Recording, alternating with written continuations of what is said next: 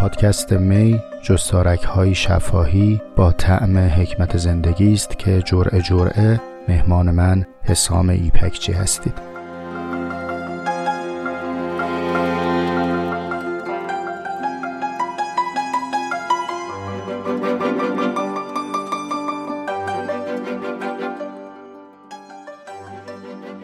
سلام بر شما وقتتون به خیر باشه. جرعه سوم از می رو میشنوید.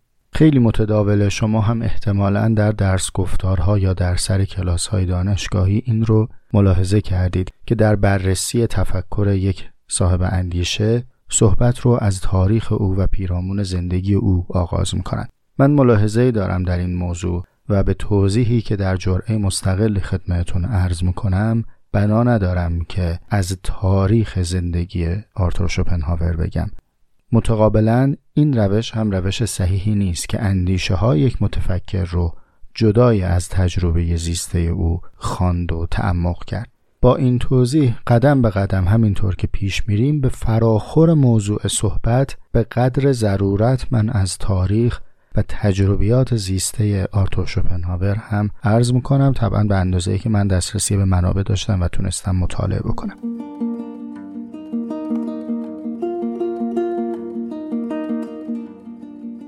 الان ضرورت داره که بدونیم آرتور شوپنهاور در چه مقطعی از سن و سالش در چه تجربه زیسته ای این کتاب رو نوشته.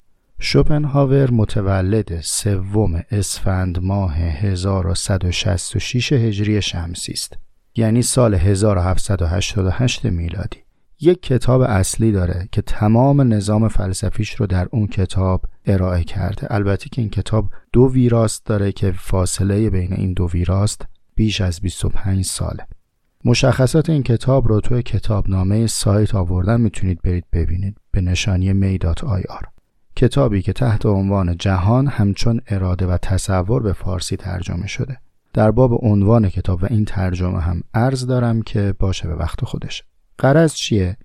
این کتاب اصلی این اثر اصلی رو در سن سی سالگی منتشر کرده. کتاب بسیار پیچیده عمیق و البته با نصر ادیبانه است. یعنی قلم آرتور شوپنهاور برخلاف قلم مارتین هایدگر قلم پیچیده نیست. هایدگر باید خودش با کتابش بیاد تا ما متوجه بشیم که دقیقا چی داره میگه. و به گمان من حتی قدرترین هایدگر شناس هم نمی‌تونن یقین داشته باشن که از این متن تونستن به ذهن هایدگر برسن یا نه. اما آرتور شوپنهاور اینطوری که ما شنیدیم از پژوهشگرهای این حوزه و از ترجمه متنش برمیاد. من ترجمه فارسی و انگلیسی کتابای او رو دیدم. نشون میده که قلم رسایی داره. با این همه این کتاب ارزشمندی که نوشته در سن سی سالگی مورد بیمهری واقع شد مورد توجه قرار نگرفت. داستانهایی هست در این باب که این کتاب حتی رو دست ناشرش هم باد کرده بود و بعدها بیشتر بهش اشاره می‌کنم. اما الان صحبتمون سر چیه؟ نزدیک سی سال از انتشار این کتاب میگذره. و آرتور شوپنهاور اقدام می‌کنه به انتشار بعضی از دیدگاه های فلسفی خودش در قالب چندین جستار. این جستارها الان تحت عنوان متعلقات و ملحقات ترجمه شده. باز مشخصاتش تو کتاب ناممون هست. یکی از این جستارها اون چیزی است که مستقلا تحت عنوان کتاب در باب حکمت زندگی ترجمه شده. نکته عجیب اینجاست که با اینکه این اثر اثر پیچیده فلسفی نیست. خود آرتور شوپنهاور خواهیم گفت که میگه که این فاصله داره با نظام فلسفی که در ذهن منه. اما این جستارهایی که در دهه آخر زندگی آرتور شوپنهاور منتشر شد تازه او رو به شهرت رسوند. حالا اینجا موضوع ما چیه که داریم به این اشاره می‌کنیم؟ اینه که آن چیزی که شوپنهاور در این جستار آورده اصاره عمر یک متفکر و یک فیلسوفه. یعنی سالیان سال زیسته زندگی پرفراز و نشیبی داشته پر از بحرانهای متنوع خانوادگی اجتماعی و نظایر اون. با همه این فرازها و فرودها رسیده به یک جمعبندی که اون رو تحت عنوان حکمت زندگی منتشر کرده. پس تا به اینجا چه دریافتیم؟ اینکه این کتاب نه در جوانی شوپنهاور مثل اثر اصلیش بلکه در زمان پختگی کامل و در کهنسالی آرتور شوپنهاور به قلم اومده. این مقدمه را داشته باشید تا بریم به سراغ سطر اول این جستار.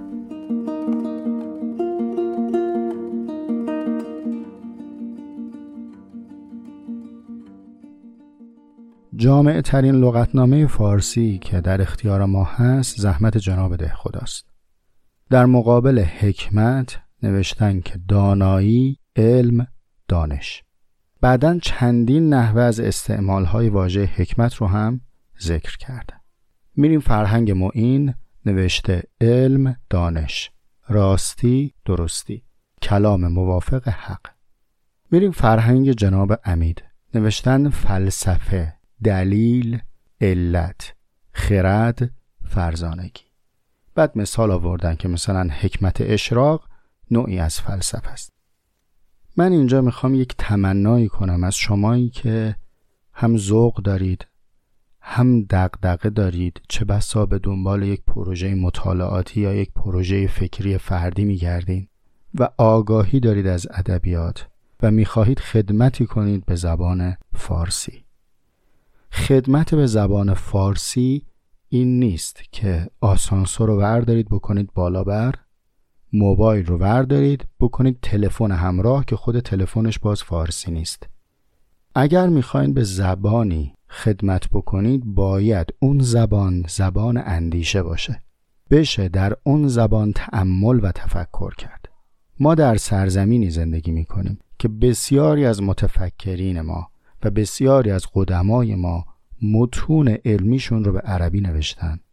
در دوره مدرن هم متجددین ما به غرب رفتن علم آموختن از غرب واژگان را آوردن به زبان آنها اندیشیدن سعی کردند که براش معادل پیدا کنند معادلهاش همین است که الان داریم می‌بینیم. این تقصیر مترجم نیست. ویزدم رو چه ترجمه کنه جز حکمت؟ ویزدم علم نیست. دانایی نیست فلسفه نیست آگاهی نیست. لغتنامه های ما عمدتا مترادف نام است. ما رو بین کوچه پس کوچه های کلمات پاس میده. میریم تو دانایی میگه حکمت میریم تو حکمت میگه دانایی. میریم تو دانش میگه علم میریم تو علم میگه دانش. و مشخص نیست اگر این همه کلمات یک معنای ثابت داره خب قربون شکل و قدمای ما این چه کاری بوده این همه کلمه استفاده کنید؟ اگر دانش و حکمت و آگاهی و علم همش یکیه خب یعنی ما سه تا حشو داریم.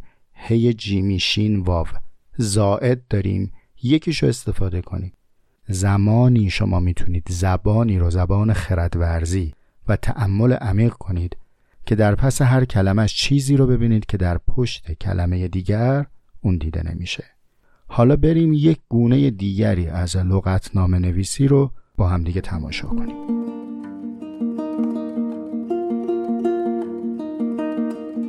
حالا تشریف ببرید در دیکشنری کمبریج.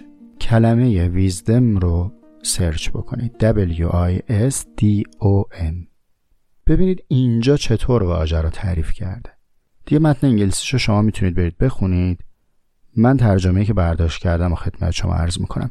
میگه ویزدم یک قابلیت یک توانایی است که شما می‌تونید بر اساس اون دانش به علاوه تجربه یا بهتر بگم آگاهی به علاوه تجربه knowledge and experience. این دوتا رو تو هم ادغام کنید. برای چی؟ برای اینکه بتونید تصمیم صحیح بگیرید و قضاوت درست داشته باشید. این رو بهش میگن لغتنامه نوشتن. ننوشته در برابر ویزدم نالج ننوشته در برابر ویزدم فیلاسوفی اومده داره تعریف می‌کنه کلمه رو. میگه ویزدم یک قابلیتی است که بر اساس اون دو معلفه در کنار هم به تو امکان تصمیم گیری میده. اون دو معلفه چیه؟ آگاهی به علاوه تجربه. به همین خاطر عرض می‌کنم شما این عمق رو در متن فارسی نمی‌تونید پیدا کنید. و مشق من و شما باشه که در این کلمه بیشتر تحمل کنید یه نکته مهمی رو بگم خدمتتون. این نکته چون اهمیت داره احتمالا بعد از این هم زیاد یادآوریش می‌کنم. ببینید رفقای من توی می فضایی نیستش که من یه کتابی رو بخونم برداشتم و به شما بگم بگم اینم چکیدش. یه مثال بزنم براتون. فرض کنید در سالن سینما فیلمی رو از نوشتن یک خط به شما نشون بدن. یک ساعت دو ساعت. آیا شما خطات میشید؟ آیا من خطات میشم؟ نه. ما کی خطات میشیم؟ وقتی که بریم ده دقیقه استاد سرمشق بده صد دقیقه ما تمرین کنیم برای اون ده دقیقه. اگر بنا باشه که ما تماشاچی روایت یک کتاب باشیم. خب اون خیلی هم خوبه ولی کار ما نیست تو می. اون چیزی که ما می‌خوایم توی می تمرین بکنیم اینه که تفکر کنیم. الان به این رسیدیم که حکمت چیزی به جز آگاهی است و یک افزونه داره. حالا این افزونه یعنی چی؟ میریم بهش فکر می‌کنیم. چون این فکر کردن است که در ما حرکتی ایجاد می‌کنه. ادامه صحبت موکول باشه به جرعه چهار